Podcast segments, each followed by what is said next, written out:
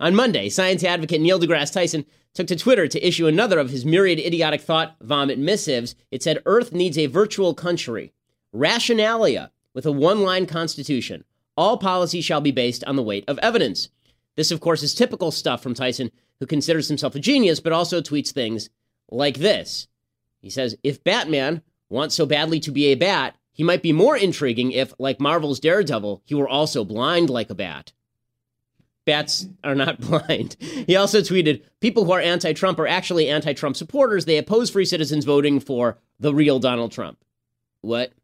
But his main point in this tweet is that the same is the same as that of most bureaucratic leftists. There's an intellectual oligarchy capable of determining scientific truth and ruling accordingly. So all you peons should bow before the great and powerful vested Oz. Now, there are some issues on which scientific truth can be ascertained, but those issues pretty much never have anything to do with public policy. So we all agree that gravity exists. That doesn't determine whether we ought to build a machine to defy gravity and shoot it to the moon, for example. More broadly, public policy should, of course, be evidence based, but we have a problem of judgment. What evidence counts? How heavily should we weigh certain evidence against other evidence? How do we weigh risks? What makes an astrophysicist from Columbia more capable of weighing risk to my life than anybody else? Why shouldn't we all get a say? There is no evidence to suggest that one big special astrophysicist man knows better than the aggregated knowledge of billions of people. In fact, precisely the opposite is true. Let's take, for example, one of Neil deGrasse Tyson's favorite issues global warming. Let's accept Tyson's incorrect premise that global warming is nearly entirely man made. Presumably, Tyson would then say, we have to shut down vast swaths of industry across the world. But how are we supposed to determine the risks from global warming when all the predictions contain high levels of uncertainty? How do we determine whether a given measure actually stops global warming and whether the risk of destroying the living standards of billions of people is worth the cost? Most importantly, what gives Neil deGrasse Tyson or anybody else the moral wherewithal to prize his own priorities, you know, flooding 100 years from now, more than the poor person who loses his job and has his life shortened by decades to fulfill Neil deGrasse Tyson's priorities. Here's the thing there are no easy answers here, even where scientists presumably have a higher capacity for analyzing the evidence. Values in the end still determine risk assessment. The people still have a right to a say in their own lives. So take another issue look at crime, or abortion, or taxes.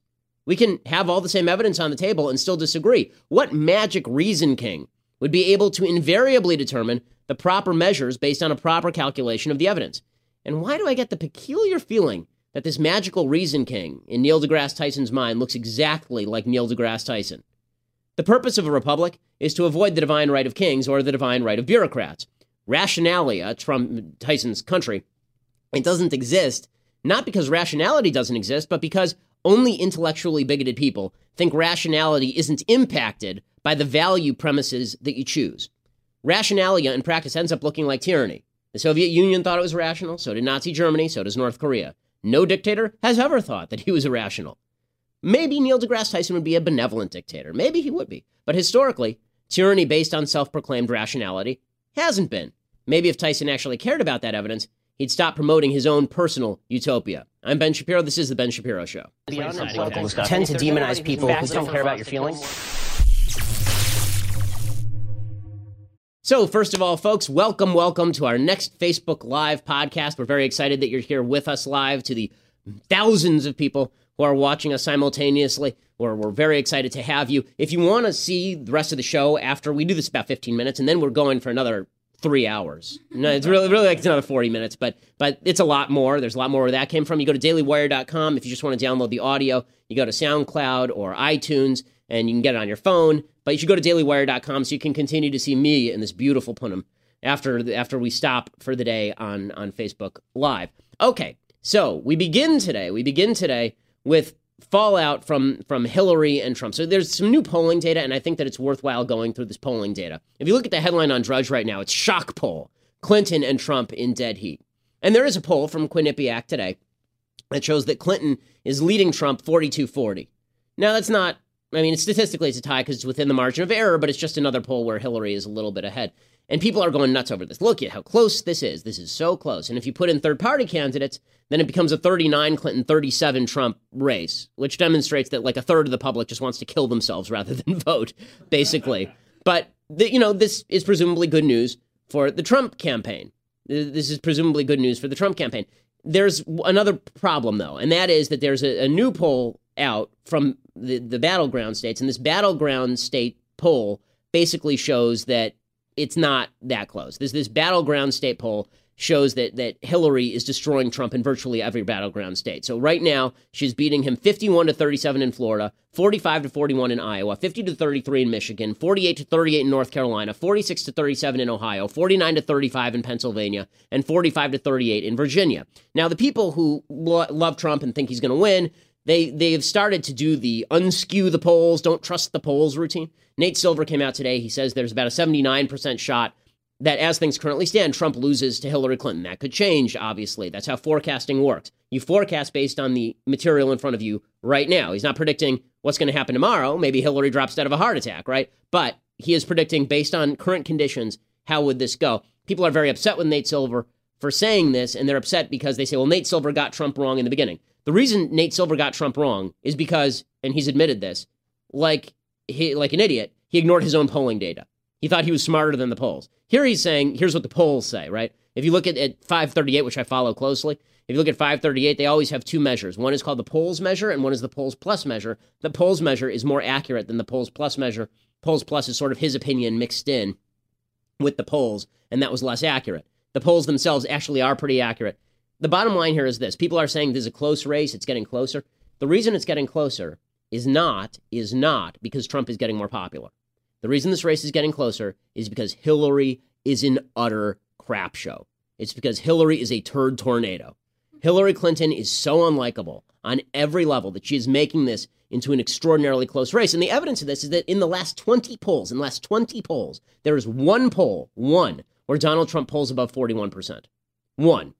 Hillary's all over the place. She's leading, by the way, she leads in all 20 of these polls. But in these polls, her level of support ranges from 42%, 40%, all the way up to 51%. So basically, the American public is trying to convince themselves, oh, God, are we really going to vote for this person? I can't believe we're going to vote for this person. And then she says something, they go, fine, I'm not going to even vote. I'm not even going to bother.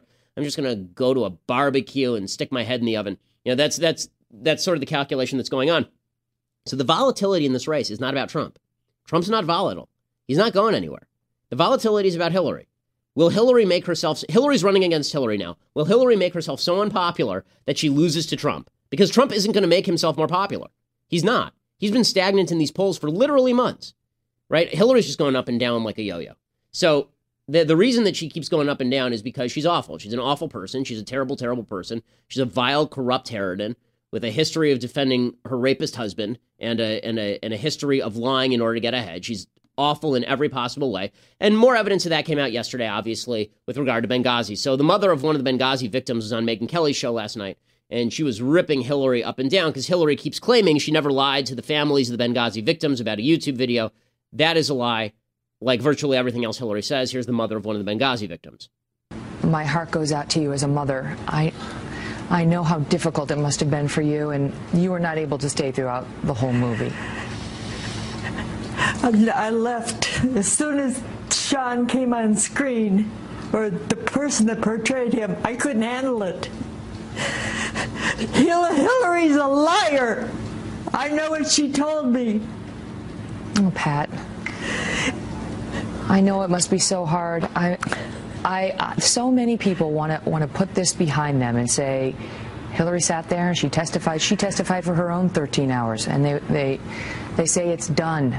They say there's no story about Benghazi and that she did everything she could do through the fog of war, and, and she came right out and said she is not lying, suggesting you are the one who is lying about what happened at that Air Force base. Bull feathers. That's just plain old bull. I know what she said, and not only did she say it, but Obama said the same thing to me, and Panetta, and Biden, and and Susan Rice. I went up to all of them, begging them to tell me what happened, and they they all said that it was the video. Mm-hmm. Okay, so this obviously is is true. I mean, what she's saying is true. Hillary's a liar, and Hillary's a terrible person. And this image which we all remember of Hillary standing in front of the coffins, jabbering about YouTube videos offending Muslims. It's devastating that this woman is, is a candidate for high office. It really is. She's awful in every way. Even Chris Matthews over, going to say, Chris Matthews, even he says, it's unbelievable.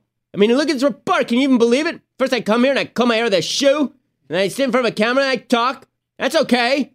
But even I, I love Hillary Clinton. I mean, I would, I would wax Hillary Clinton's cankles if I could. But let me tell you, even I'm disturbed by all this. What say you, Michael Isikoff? Go. Yeah. If you had somebody or any other American out there in, in the mm. third world in a tricky situation, there's a revolutionary country, and you heard they were just under attack, and there, there may be some people still alive there, wouldn't you do everything you could? Because isn't that part of our culture to go back and try to save our people, no, leave nobody behind? It's an old Marine rule, and shouldn't we really make an effort? Does it? Well, what do you think happened in that three-hour meeting in the White House? They were dithering around you know, I think it's useful information myself. I want to know when there's a screw up, a snafu here of this portent, because those other two guys were killed later. Maybe we could have saved them. Okay, think, so he's right, of course. You, you keep you trying lose, to find. I, I know you're trying. When you, when you lose Chris Matthews, then you've lost your own base, and and it's clear everyone knows Hillary's terrible. Like Hillary is going around going, I don't know why everyone thinks I'm terrible. and and the truth is, she knows, just doesn't want, doesn't want to acknowledge it. She's corrupt and she's awful in every way. And again, as I've said before, the only candidate in the race who can make Hillary Clinton look palatable is Donald Trump. And the only candidate in the race who can make Donald Trump look palatable is Hillary Clinton. This Benghazi report comes out yesterday, and the material in it really is quite devastating. And the media keeps playing this game. The media keep playing this game where we're supposed to pretend there's nothing new, there's no narrative here, it's old news, just put it behind us. Let's talk about all the new things about Hillary Clinton there are no new things about Hillary Clinton. The, the last thing that was new about Hillary Clinton happened in like 1973. I mean, there's nothing new about Hillary Clinton. Jim Jordan, who's a, a congressman from Ohio, he says that he's talking about the report. He says that Benghazi was basically a suicide mission.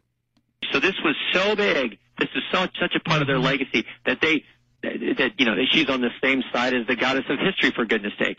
And so they were committed to staying there even though the security situation was so bad, so bad that one diplomatic security agent said Benghazi is a suicide mission.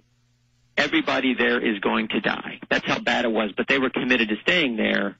And then, of course, we get a terrorist attack on September 11, 2012, and they're 56 days before the election. Uh, yeah. And of course, that's true. Trey Gowdy, who was who was out there playing lawyer, and his hair changes radically day to day. But Trey Gowdy, um, he, uh, he who's from South Carolina, is a prosecutor, and he leads the the House Select Committee on Benghazi he was smacking the CIA for their cover up. They apparently were unwilling to answer questions about exactly how the embassy was evacuated because it was evacuated, it turns out, not by Hillary Clinton's friends, the Libyan people. It was it was evacuated by all the people who used to work with Muammar Gaddafi, the guy who she sat there and chortled about having had killed in a coup. So here, here's Trey Gowdy talking about it. Uh, we were led to believe that it was friendly Libyan militias that uh, helped defend the annex during the night and came to our rescue after Ty and Glen were killed. Um, that is not what the witnesses told us. One in particular, and I hasten to add, CIA did not want us talking to this witness. They made it very difficult for us to talk to this witness, but we found him. And what this witness told us is he worked the phone trying to find someone to come save them. And he wound up calling a group that none of the other committees identified, none of the other committees knew about it, and it was comprised of former military officials under Gaddafi. And they came, and not only did they did they evacuate our guys, Andrea, they saved other lives. We, we had people, not just the four killed, there were people severely wounded. So time was of the essence. Stop it I there. Just Bottom line is, it. this report is filled with material that people didn't know before, including, as I mentioned yesterday, the fact that there were Marines on the tarmac in Spain who were being told to take on and off their uniforms like some sort of Benny Hill sketch, and it's and because we were afraid of sending them in because it would look like we were starting a war with Libya, even though we'd already gone to war with Libya in the first place. So there's a lot more to get to, folks, and we're drawing near the end of our Facebook Live segment here. So if you want to join us for that, then go to dailywire.com. We have so much more coming up that you're going to want to join us to see, including good Trump and bad Trump. You're going to want to see all of that. So we'll get to we'll get to that in just a moment. Plus, I'm going to rip on the Bachelorette. So if you want any of that, then uh, then you're going to go to SoundCloud or iTunes for the free download audio. But if you want to actually see it in all of its masterful glory, then subscribe at dailywire.com. Okay, so that being said, now let's move on to Donald Trump. Okay, good Trump, bad Trump. So we know Hillary Clinton is an absolute disaster area. We know that she's she's a manipulative, terrible person, the worst person in American politics. And she she honestly, she as a human being, she makes Barack Obama look like a piker. She's a terrible human being. And Hillary Clinton, you know, she because of that, people are are struggling with okay, I don't like Trump, but I also don't like Hillary Clinton. So Hillary's numbers are bouncing up and down. They're bouncing up and down. Trump's numbers continue to stall. They're just exactly where they were. And so whenever people say that this is a dead heat, that's almost solely reliant on whether Hillary makes a mistake. Trump making a mistake dumps him between 33 and 40%. Hillary making a mistake dumps her between 49 and 40%. So on Trump's best day, on his best day and Hillary's worst day, they might be tied. On Trump's best day and her best day, she kills him. On his worst day and her best day, it's a disaster area all the way across. Trump, there's good Trump and there's bad Trump. As we know, we like to play good Trump, bad Trump here on the Ben Shapiro Show. So today we will start, as always, with good Trump because we don't want to be unfair to the Republican nominee. So it's time for a little bit of good Trump. So Trump was talking about terrorism. There's a major attack in in Turkey yesterday. Lots of people, I think it's 50 people killed in Turkey, another 250 injured. Three suicide bombers blew themselves up simultaneously at the Turkish airport.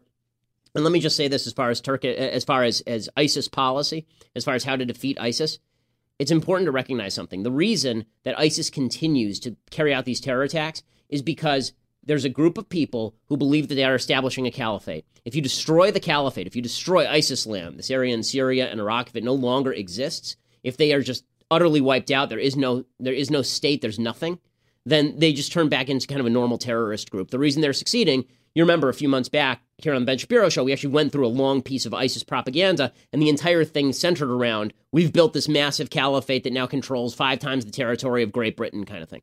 You get rid of that, it makes it very difficult for them to recruit very difficult for them to make the case they're going to be a success. The problem is nobody in the region actually has a full interest in getting rid of ISIS. Turkey doesn't have a full interest in getting rid of ISIS because ISIS is a bulwark against Iran. Iran doesn't have a full interest in getting rid of ISIS because they're saying to the world, you need us to stop ISIS. So if ISIS goes away, maybe they turn against Iran again. Syria doesn't want to get rid of ISIS because Bashar Assad is using his attacks on ISIS as cover to kill all of the dissidents who want to get him out of power. Saudi Arabia hates Iran, so they don't like ISIS and they're scared of ISIS, but they also know that ISIS is fighting Iran right now. So nobody really has an interest in getting rid of Iran except for us and maybe some of the Western European countries. That's pretty much it. And none of them have the, the guts to do anything about it. All that said, here's Donald Trump talking yesterday about his policies on terror. And this is this is legitimate good Trump. Here is Donald Trump on waterboarding. Can't do waterboarding, which is it's not the nicest thing, but it's peanuts compared to many alternatives, right? So we can't do waterboarding. But they can do chopping off heads, drowning people in steel cages. They can do whatever they want to do. Okay, so what he's saying here is, of course, right on a moral level. But at the same time, it, it doesn't go quite far enough, meaning that you should make the case that waterboarding actually helps us gain intelligence. It's not a revenge measure. It's not like we capture a terrorist and waterboard him for fun. It's not you chopped off a guy's head. Hey, now we've got you here. Let's waterboard you. It's you capture the guy. You want information from him. But this is at least not bad Trump. If this is not fully good Trump, this is at least not bad Trump. Here's some actual good Trump, I think. Here's, here's Donald Trump talking about how, with regard to the terror war, you have to fight fire with fire. They probably think we're weak, we're stupid, we don't know what we're doing, we have no leadership. You know, you have to fight fire with fire. We have people out there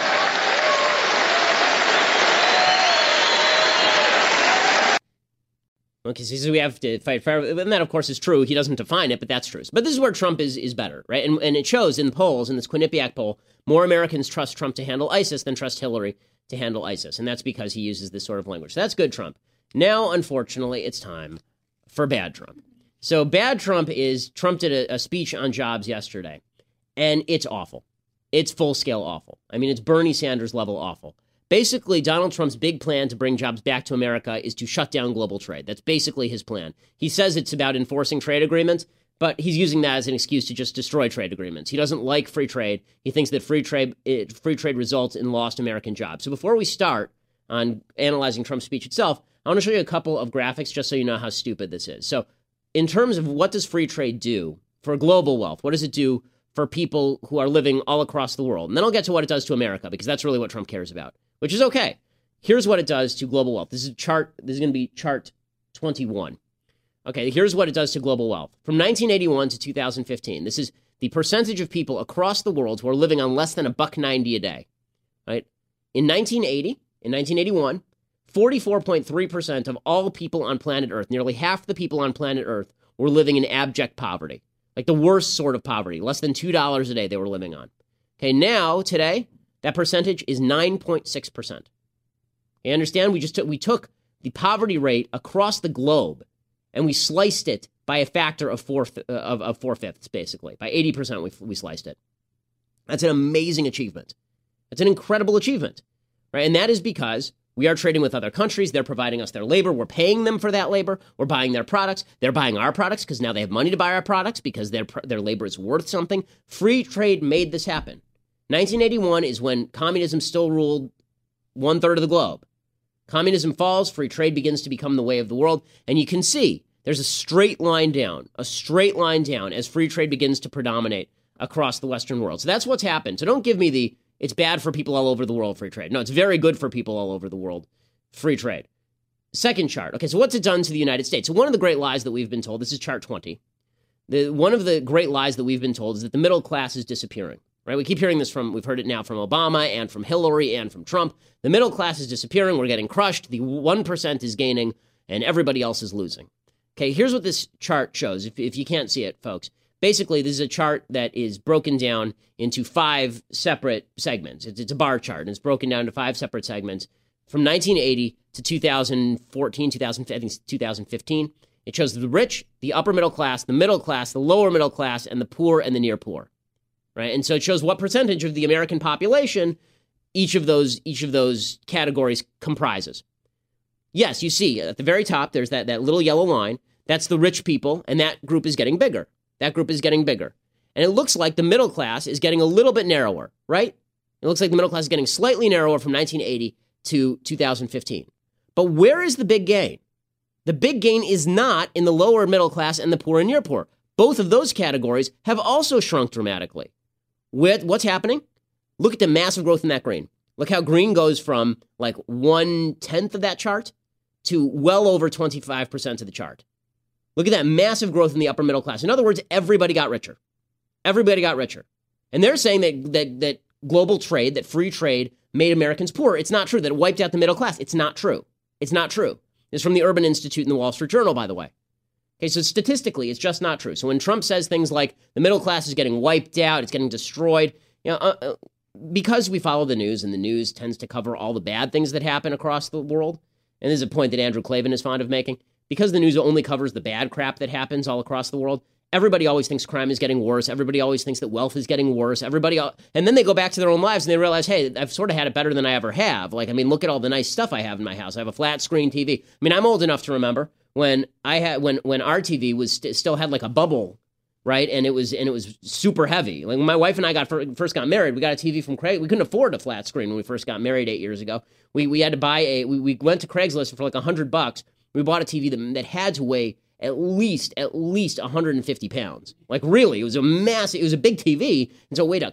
I mean, it, like it broke. We put it on one of those TV tables, and it actually bent the TV table like almost in half, right? Because it weighed so much. Now you have flat screens. The fact is that global trade makes your life better. It makes everybody's life better in terms of consumption. There are some people who lose their jobs to global trade because they're in industries that are not competitive. So Donald Trump is now using this to. He's saying protectionism is the way, and he's reaching out to the people who have lost their jobs because those jobs have been lost.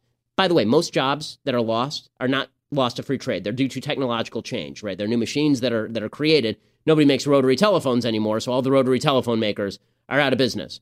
Right? Nobody nobody's nobody is putting up freestanding phone booths on the street anymore because nobody needs a, a phone booth, right? We all have cell phones.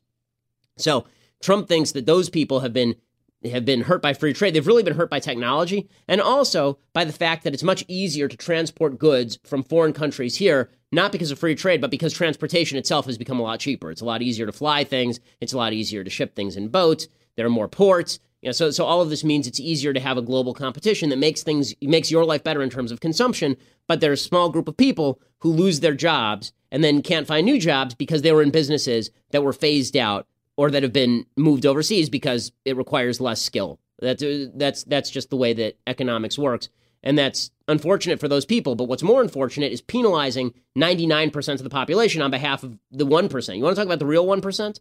How about the 1% of people? It's really not 1%, but it, it's kind of close. Like the, the, the several percent of people who are saying that we all, everyone, should have to pay a higher tax on the goods they buy in order to pay for this manufacturing to stay in Ohio, for example. That's what a tariff is. Understand what a tariff is. A tariff is not a tariff is not China's shipping a good here and we just penalize them. What a tariff is, to boil this down to its simplest aspect, let's say that there's a company in America and it makes steel. And I'm going to use numbers that, that don't really have any relation to reality, but it's just simple math. So let's say that we have a we have a, a company in America and it makes steel and it sells steel for ten dollars a ton, and there's or twenty dollars a ton. And let's say that because inefficient. Let's say that there's a Chinese firm that sells steel for ten dollars a ton. So what tariff does is it says to the Chinese firm, we're going to tax you $15 a ton. So now when you sell it on the American market, you're selling it for $25 a ton. It's more expensive than the American company, and that forces people to buy American. Sounds great, right? Now look at that. The Chinese company's not doing as well as the American company. You know who's doing worse? The car company that has to buy the steel. Right? The American car company that's now spending more than twice as much as it would have had to for steel is going to have to make more expensive cars. And then they're going to sell you the car, and the car is more expensive to you. So instead of you getting a cheaper, better car, now you're getting a crappier, more expensive car. This is what tariffs do to consumers. It's a tax on you. It's a tax on you. Not just the Chinese. Yeah, it hurts them, their manufacturing, but it hurts the consumer here more. Okay, so with all that as background, Donald Trump has decided the worst thing in life is is free trade. Free trade is is killing us. It's, it's he said yesterday it's raping us, as we'll see. Uh, Donald Trump gave the speech in Pittsburgh. Now, the, the irony of giving the speech in Pittsburgh is that Pittsburgh used to be the steel center of the United States. And Trump talked a lot about this. Wasn't it great when Pittsburgh was a steel center of the United States? Wasn't it just terrific when all they used to make was steel in Pittsburgh? Right? So let's just explain something right now. The unemployment rate in Pittsburgh is 4.6%. That's the unemployment rate in Pittsburgh. Okay? That's not a real high unemployment rate. And that's been true for a long time. The unemployment rate in Pittsburgh in like 2007 before the crash was 3.8%. So Pittsburgh doesn't have a high unemployment rate. And it used to be, if you think Pittsburgh, most people, when they think Pittsburgh, they think the Pittsburgh Steelers, right? You think about steel. Or you think about The Deer Hunter, right? The movie from the 70s about, about them making steel and people going into these grim factories where they're pouring hot iron into, into, you know, into vessels and, and getting all burnt up and, and the sky is black with, with soot, right? Look at Pittsburgh now. Pittsburgh's a beautiful city now because it's a high tech city. Most of the jobs in Pittsburgh are now high tech and healthcare related. They've shifted industries. But Trump says this is bad. So Trump goes to a, an industrial facility in Pittsburgh and he stands literally in front of a wall of garbage. He's in Oscar the Grouch's basement delivering this speech. He's standing in front of a wall of garbage in order to promote his garbage Trumponomics. So here's Donald Trump talking about this, talking about how the workers of America have been betrayed. But our workers' loyalty was repaid, you know it better than anybody, with total betrayal. Our politicians have aggressively pursued a policy of globalization, moving our jobs, our wealth, and our factories to Mexico and overseas. Globalization has made the financial elite who donate to politicians very, very wealthy but it's left millions of our workers with nothing but poverty and heartache. Okay, mm, stop it there, obviously. So he says that, that this has been a disaster area for all of us. We're all in trouble. The middle class has been wiped out. You've lost your job. If you think that the jobs in Mexico are the jobs that we need, I urge you to visit Mexico. I mean, really, this this idea that we shift jobs overseas to like Bangladesh. If those are the jobs that are going to keep America alive, we are so screwed, folks. We are beyond screwed.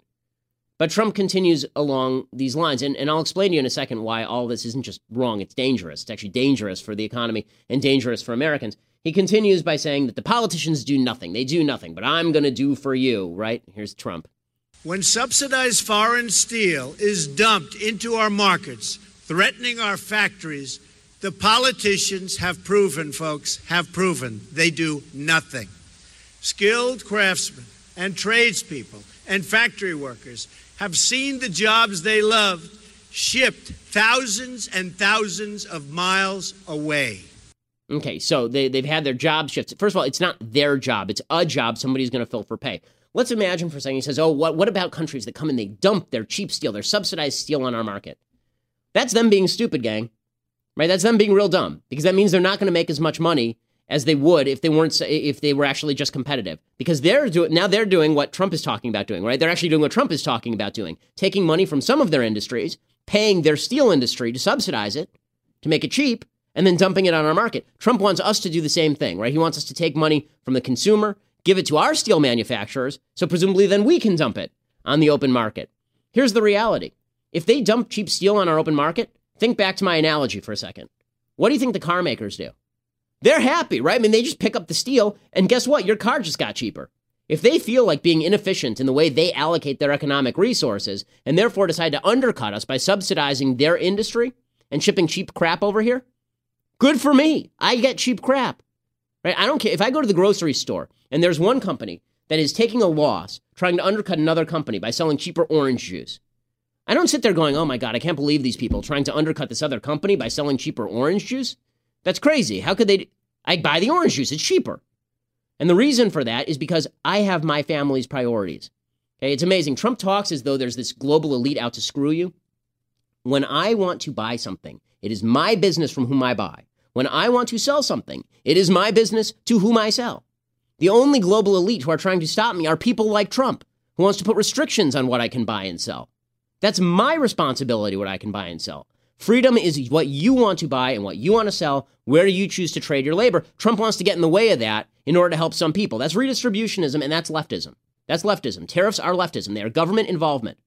And we can talk about the history of tariffs briefly because Trump does this routine where he tries to say the founding fathers were in favor of tariffs. And here's the reality about the founding fathers in favor of tariffs. The only reason the founding fathers used tariffs at the beginning of the republic, and they were relatively low, is because they had no other method of raising revenue. There was no income tax. It was unconstitutional. Right? And they tried to collect taxes from the states, and the states said no. They said, fine, we'll tariff foreign products that are coming in. It's the only thing we can control. Right? When they actually did establish a massive tariff in 1828, it was called the Tariff of Abominations. That's really what it was called. It was called the Tariff of Abominations because it benefited northern manufacturing. Right? We, we create all these tariffs so manufactured goods couldn't get into the north. And then we, but it, but it hurt Southerners because Southerners were shipping out raw materials like cotton and other people set up their trade barriers. And now the Southerners couldn't sell their cotton, but the Northerners could sell their heavy machinery. And so the South actually, the first nullification crisis in American history happened because of a tariff. The, the state of South Carolina said to the president, then John Quincy Adams, said to John Quincy Adams, screw you. You don't have the capacity. We're going to ship out our cotton the way we please to ship out our cotton. And we're going to buy how we please to ship to buy. Remember something America was established, at least partially, in order to fight against tariffs. Right? What do you think? It, what do you think the Stamp Act was? The Stamp Act was a tariff. What do you think the Tea Act was? The Tea Act was a tax. These were all ta- these were tariffs. These were these were taxes on trade. Right? It says in the Declaration of Independence, one of the crimes that we that we accuse King George of, that we accuse the crown of, is restricting our trade. Okay, so the founding fathers were not in favor of tariffs. They were not. And and tariffs are invariably they become a tool of the elite. You want to know the, the most ironic thing? The Republican Party used to really support tariffs. Basically, from the Civil War all the way through like 1930, the Republican Party supported tariffs to their massive detriment. In 1890, it was so unpopular that the Republicans lost the presidency. In in but the, the, the great irony is that in 1912, we passed the 16th Amendment to the Constitution. It was signed in 1913 on, by by Wilson, but the, but in 1912 it really passed. That's when the heavy work was done. The president was William Howard Taft, who was Republican. The reason that the Republican pushed the income tax, which he was against, why did he do that? Because he was trying to get Democrats to say yes to tariffs. Worst economic trade of all time. So in order to preserve tariffs, we gave the federal government the income tax. Okay, the income. By the way, tariffs also helped lead to the Great Depression. They destroyed our economy for ten years. It, it's the, tariffs are tariffs are absolute foolishness. So Donald Trump continues nonetheless along these lines. He says globalization wiped out the middle class. And remember that chart I showed you? Remember that chart that I showed you about the middle class, how the upper middle class has gained and the, and the middle class is shrinking, but so are the poor? So everybody at the upper end is going, the upper end itself is getting larger. Not everybody up at the upper end is gaining. The upper end itself is getting larger. It now encompasses a broader swath of people. Here's Trump just denying that. Just, it never happened. This wave of globalization has wiped out totally, totally our middle class. It doesn't have to be this way. We can turn it around, and we can turn it around fast. Okay, that is absolute crap. It is based on zero statistical evidence whatsoever. It has not wiped out our middle class. What is wiping out our middle class are terrible regulations that prevent middle class people from starting businesses. That's hurting our middle class. That's keeping poor people poor. But it certainly is not the capacity of a poor person in the United States to buy a microwave for one fifth the price it used to cost. That's asinine. What allows the middle class to live like the middle class, by the way, you ever wonder? He, he talks about the middle class being wiped out. Why is it that a middle class person now lives better than a rich person did in 1950? Why? Back in 1950, only a rich guy had central air. They didn't even have central air, they had unit air conditioners. Why is it that everyone now has central air? Why does everybody have a fridge? Why does everybody have two TVs? Why does everybody have a car? Why does it, even the poor, poorest person you know probably has an iPhone? Why? That's because of free trade. That's because of free trade. Okay, Trump continue. This stuff is so stupid. It's so stupid. It's so ignorant. But the reason it's politically popular is because any government, and this is leftism, any government program, any government program that benefits a select few but penalizes a wide variety of people will tend to succeed politically. Because the wide variety of people, maybe it hurts me when I when I go to the when I go to the grocery store by a factor of 10 bucks. I may not even notice it. But it saved that guy's job, right? So that guy, he feels good about himself and I don't even notice it or if I do notice it, it's a mild annoyance. This is why the government can continue raising taxes for welfare and food stamps and redistributionism. They find a select group of people who want benefits and then they get those people their benefits at the expense of everybody else, and it's politically popular. Okay, so Trump continues along these lines, and now he's openly channeling Bernie Sanders. The right, when it comes to the, the, the far right Pat Buchanan trade group, is actually on Bernie Sanders' side when it comes to economics. But if we're going to deliver real change, we're going to have to reject the campaign of fear and intimidation being pursued by powerful corporations, media elites, and political dynasties. The people who rigged the system for their benefit will do anything and say anything to keep things exactly the way they are. He's part of that political elite. He is that guy, right? I mean, he's the one who's paying off politicians by his own admission. And here he's saying that I'm paying off a politician if I just want politicians the hell out of my way so I can trade with the people that I want to trade with. And this is nonsensical. One of the arguments he also trotted out was the old trade deficit argument. Oh, we're getting schlonged by China. China's just, they're making so much money off of us. You, today, you, I'm talking to you, you have a personal trade deficit with your grocery store. You do. You give them more money than they give you. You have a trade deficit with your grocery store. Is that because they're screwing you? Or is that because they're offering you a product and you are buying it? Okay, here's the reality trade deficits don't make you poor. You know a country that has a trade surplus? a trade surplus. More people are buying stuff from them than, than they're than they're buying from other places. You know what country that is? Venezuela. You know why? Nobody in Venezuela has any money. Sudan probably has a trade surplus because nobody there has the capacity to buy anything. Right? The fact is, poor countries very often have trade surpluses. Russia has a trade surplus. They're collapsing. Right? Trade surpluses don't mean anything. What matters, what matters in terms of the only thing that matters in terms of trade are voluntary transactions that happen between individuals. That's all. That's the only thing that matters. We're not talking, when they talk trade deficit, the stupidest thing about this, we're not talking about the government getting screwed by another government. We're talking about if I buy a product from China, I now have a personal trade deficit from China. I'm sure, by the way, I do have a personal trade deficit from China. I don't know how many subscribers I have in China to this podcast. I'm going to go with zero because China probably doesn't allow it, right? But I'm sure I buy Chinese products sometimes. Do I feel like China is screwing me? Or I feel like, great, I got a cheaper product from China? This this stuff is so dumb, gang. It's so dumb.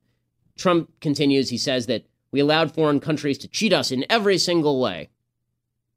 We allowed foreign countries to subsidize their goods, devalue their currencies, violate their agreements, and cheat in every way imaginable. And our politicians did nothing about it. Trillions of our dollars and millions of our jobs flowed overseas as a result. Okay, it's just ridiculous. It's just ridiculous. Okay, so he continues along these lines, and uh, and finally he, he concludes. We can skip to, to, clip twelve here. This is a speech later that night after he exits uh, after he exits Oscar the Grouch's living room. He goes and he speaks, and, and this is later in Ohio, and uh, and he says that TPP, which is the trade the Trans-Pacific Partnership, uh, this is a trade deal that involves a lot of Asian countries, not including China. Uh, and there are problems with TPP. There are. There are problems with TPP and fast track authority, and we can talk about why it is that I, for example, thought TPP was a problem. I thought it was a problem because I like trade agreements to be approved by Congress. I don't want the president just negotiating trade agreements on his own. I think Congress should should sign off on trade agreements. Trump doesn't like TPP, TPP because it's a trade deal. That's that's why he doesn't like TPP. So here's Trump railing against TPP.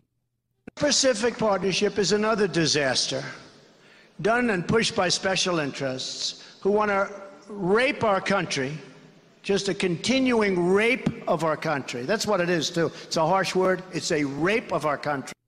Okay, it's a rape of our country. And he doesn't just say it once, he said it over and over and over. It's rape. By the way, this is a guy who thinks that Mike Tyson is not a rapist.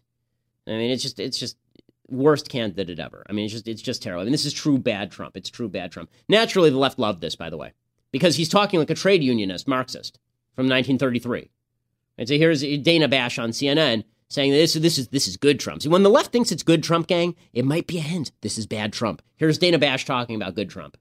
And chief political correspondent Dana Bash, it was interesting, you know, how he how Trump framed Hillary Clinton as running a campaign of fear. That seems like a relatively new tactic.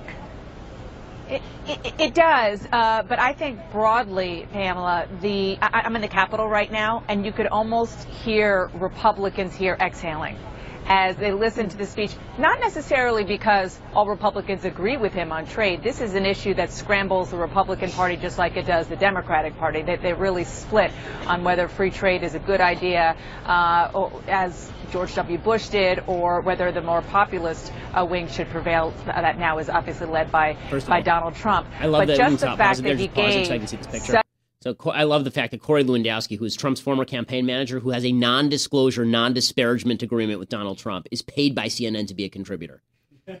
by the way, after this, they played Hollywood Squares. So, uh, so, by the way, Chris Matthews did the same thing. He because he is a leftist, and so is Trump on trade.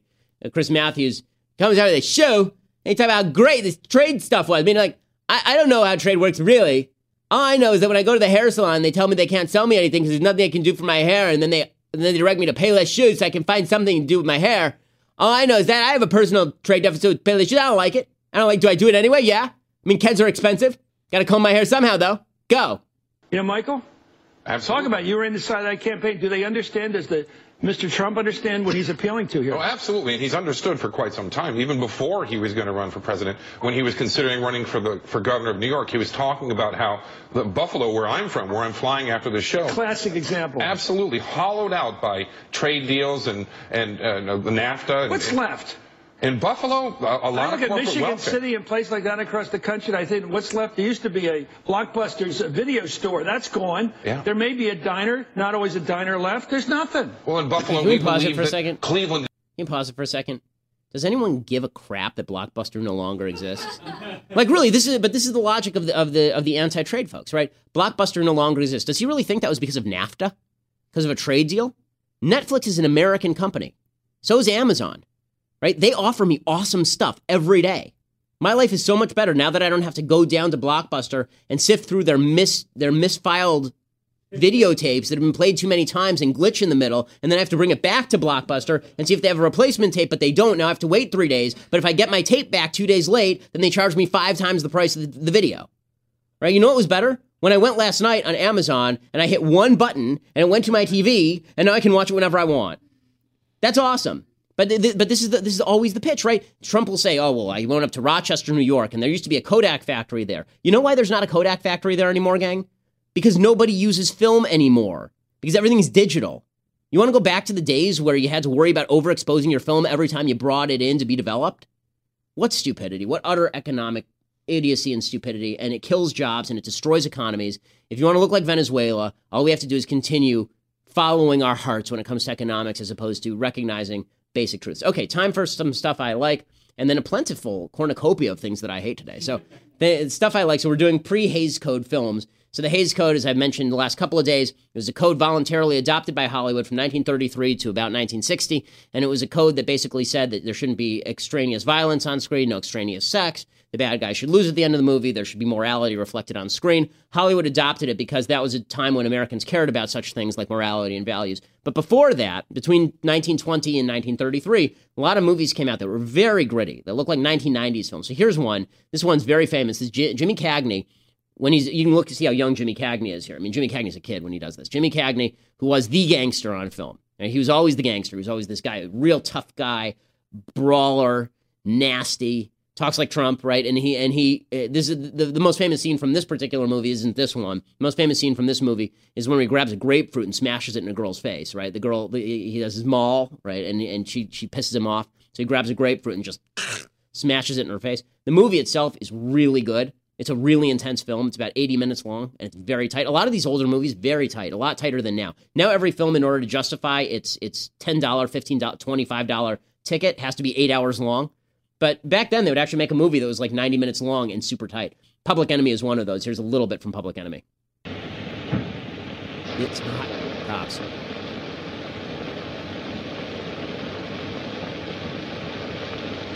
Okay, schemer, it's all set.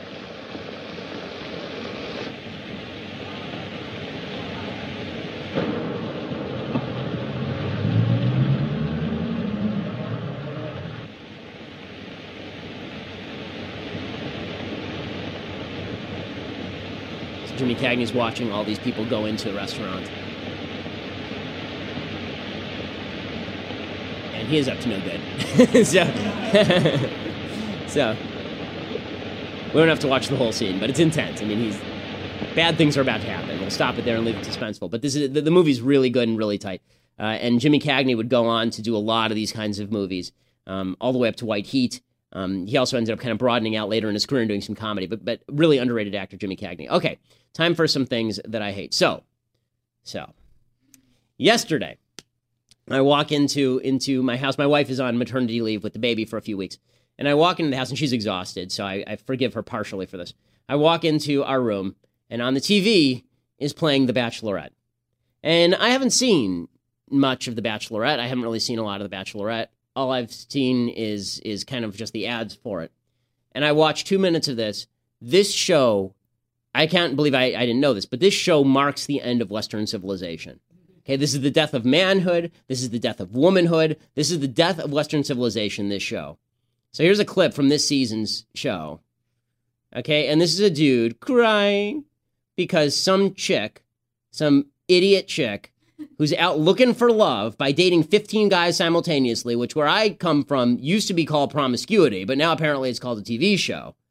You know that, that she she's she's looking for love by making out with 87 guys. Like my, my wife seriously, my wife is watching this and she makes out with like eight guys in the span of 2 days. Now, number 1, kind of hoish. Okay, just putting that out there, and I'd say the same thing for a dude, kind of hoish, right? I mean, like you, you making out with lots of dudes at one time, kind of gross. But the part that's amazing is number one, they think that this is a route to love, which it isn't. It turns out there's never any discussion of values. It's always discussion of feelings. The entire show, from what I can see, is a discussion of feelings. Like her prodding them, "Do you love me yet?" Do you? Well, I'm having a hard time expressing my feelings, but yeah, I love you because I really want that rose. I really want that rose. I want to stay on here and I want to up my name profile a little bit and not shave for two days so I have a little bit of stubble. I want that rose. So I love you. I'm having uh, my deep love for you. Based on what? Based on what? Based on you went on a walk in the park with like a string quartet following you. Like that, that's what that's what love is based on now. Like the ba- base of a lasting relationship. I don't know what the stats are, but I do wonder how many of these couples ever actually get married and stay married. Is it maybe like two in the entire history of the Bachelor and the Bachelorette? Maybe two. So that's that's problem number one. So problem number one is with her, this needy, wheedling girl going, "Do you love me yet? I have feelings for you, but do you love me yet?" Shut up. You don't even know each other well enough to love each other. I mean, and, and you're making out, and if you love if you love each one of these guys and they all love you, why are you making out with everybody?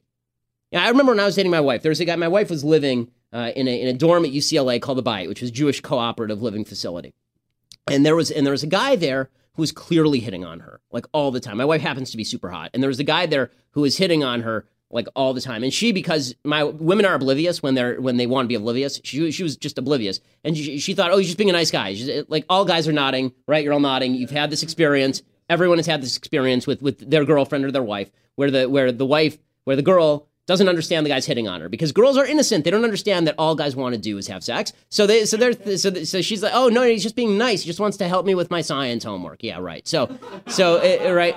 So I t- so I told her. So I told my wife at the time I want you to stop talking to him because if you don't, I'm going to have to murder him.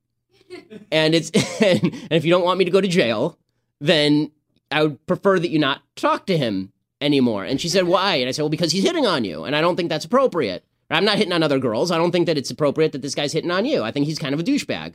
Right. And so that's and and and so later on, later and she she didn't, right? She oh no, no, it's nothing, it's nothing. Two weeks later he comes to her and he, and he says, Are you really sure that you're with Ben? And she goes, "Oh, not the last time I not not the last time I was right in my marriage." So, so in any case, so that's that's on the on the ladies' side. If a woman is looking for love by dating a bunch of guys simultaneously, you're doing it wrong. You're doing it wrong. Okay, number two, the guys. What in the hell is wrong with these dudes? Okay, they're sitting around talking with each other after having passed this girl around like they're sharing a beer. Right? Every one of them makes out with her in the course of a single episode.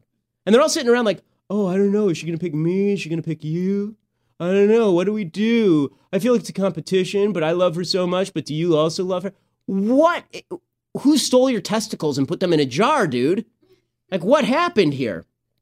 It's it's the it's the saddest thing. I mean, like, what happened to American masculinity? What happened to if you fall in love with a girl and then you make clear that you are not going to tolerate other dudes going after her? I thought that this was one of the halcyons of, of masculinity was not only protect your woman, but protect your woman. Like this is like this is what it's and, and it's it's so ridiculous. And I know all the feminists right now are going crazy. Oh, how dare he says the woman has to be protected from other men. No, the woman gets to choose, right? She can reject the guy, that's fine. But uh, what I don't understand why the guy is cool with this. If my if my girlfriend were making out with five other guys, she would not be my girlfriend for any amount of time whatsoever. There would be zero minutes where she was my girlfriend. Right? So but but these guys do that and then she breaks up with them by not giving them a rose and it's oh so emotional and we're gonna play music and we're gonna and uh, oh my god, there's a scene I, I, can go on like this for an hour. There's a scene where there's a scene in, in this episode of The Bachelorette where they create like this. It's like an they go to some like Art Nouveau bullcrap place where it's it's like new art and the art involves like a, a screen that has water on it and all these women are like crawling around on the screen and then he gets in there with a bathing suit and she gets in there with a bathing suit and he's like oh should i kiss her should i not should i kiss her should i not and then they and then and then and finally he kisses her because all manipulated. And finally, he kisses her, and she goes, "Yeah, we did it!" And then she throws him off the show. Five seconds later, and she tosses him. And then, yeah, this is a, this is a real search for love. So here, so anyway, there's one of the guys. He gets tossed from the show, and he's weeping. It's so sad. This girl who's hooking up with every other dude on the show, everyone within a 37 mile radius, the entire USC marching band. And, oh my God, she rejected me. My life is over. No, your life was over when you signed up for this show, dude. All right, so here, here's the here's the guy weeping about it. Did you use the word entitlement? I said very intently that Jordan acted like he was the end all of be alls. Right then. So you used the word entitlement? And maybe entitlement, possibly. How are, uh, let me just ask you this one question. How is how does one act entitled when stating that the rules of a game are such? That's what well how does my character get me, called me, into question I, when I am playing a poker game? It was one thing, and we, you know, whatever.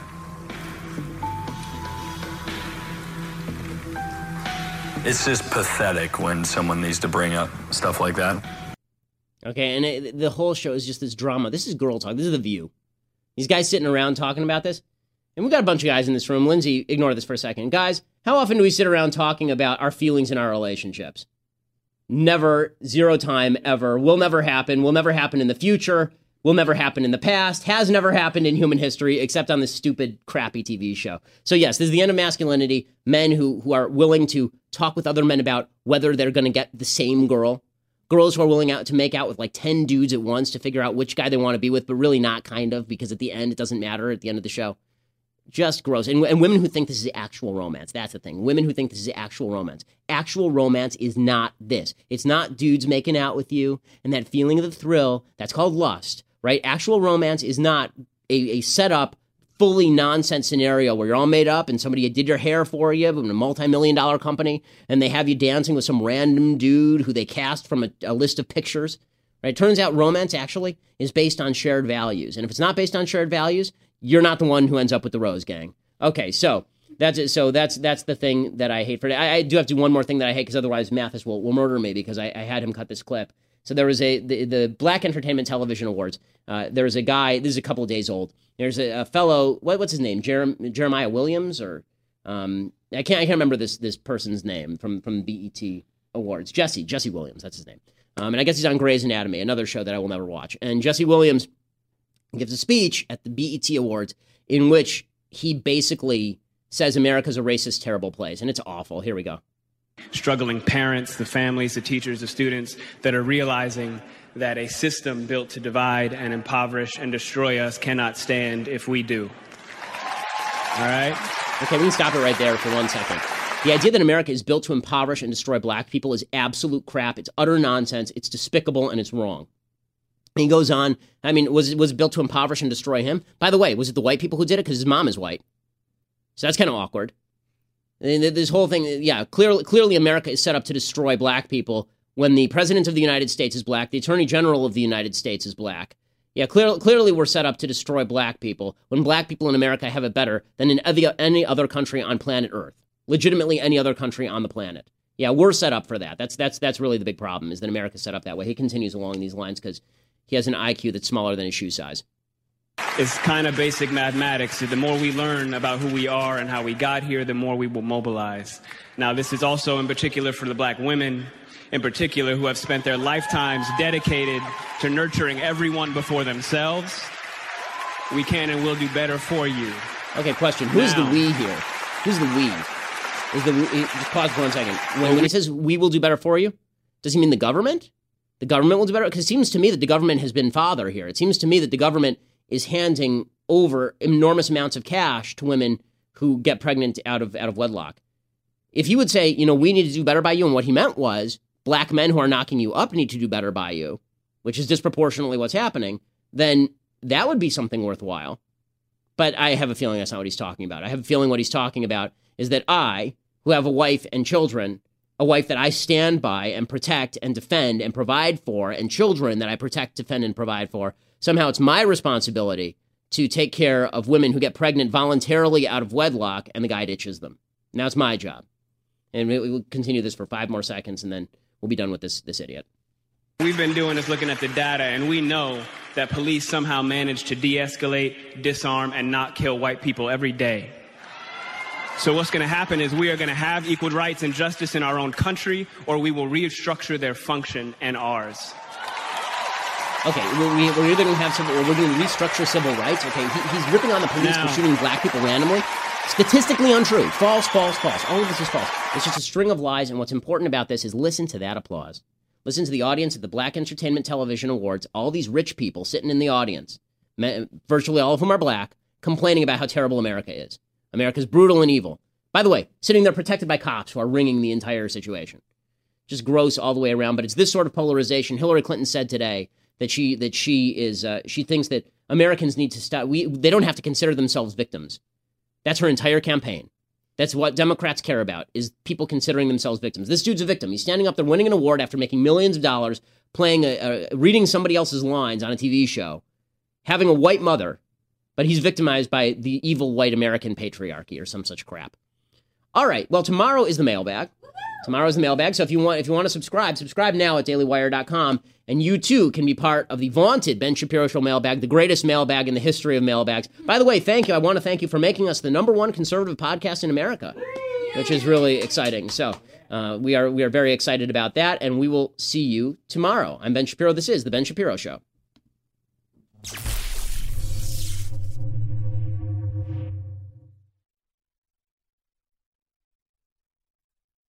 We'll get to more on this in just one second. First, Pure Talk believes in American values, and that free should mean, you know, like free. So when you switch to Pure Talk today, you'll get a free Samsung 5G smartphone. There's no four line requirement, no activation fee, just a free Samsung that's built to last with a rugged screen, quick charging battery, and top tier data security. Qualifying plans start at just 35 bucks a month for unlimited talk, text, 15 gigs of data, and a mobile hotspot.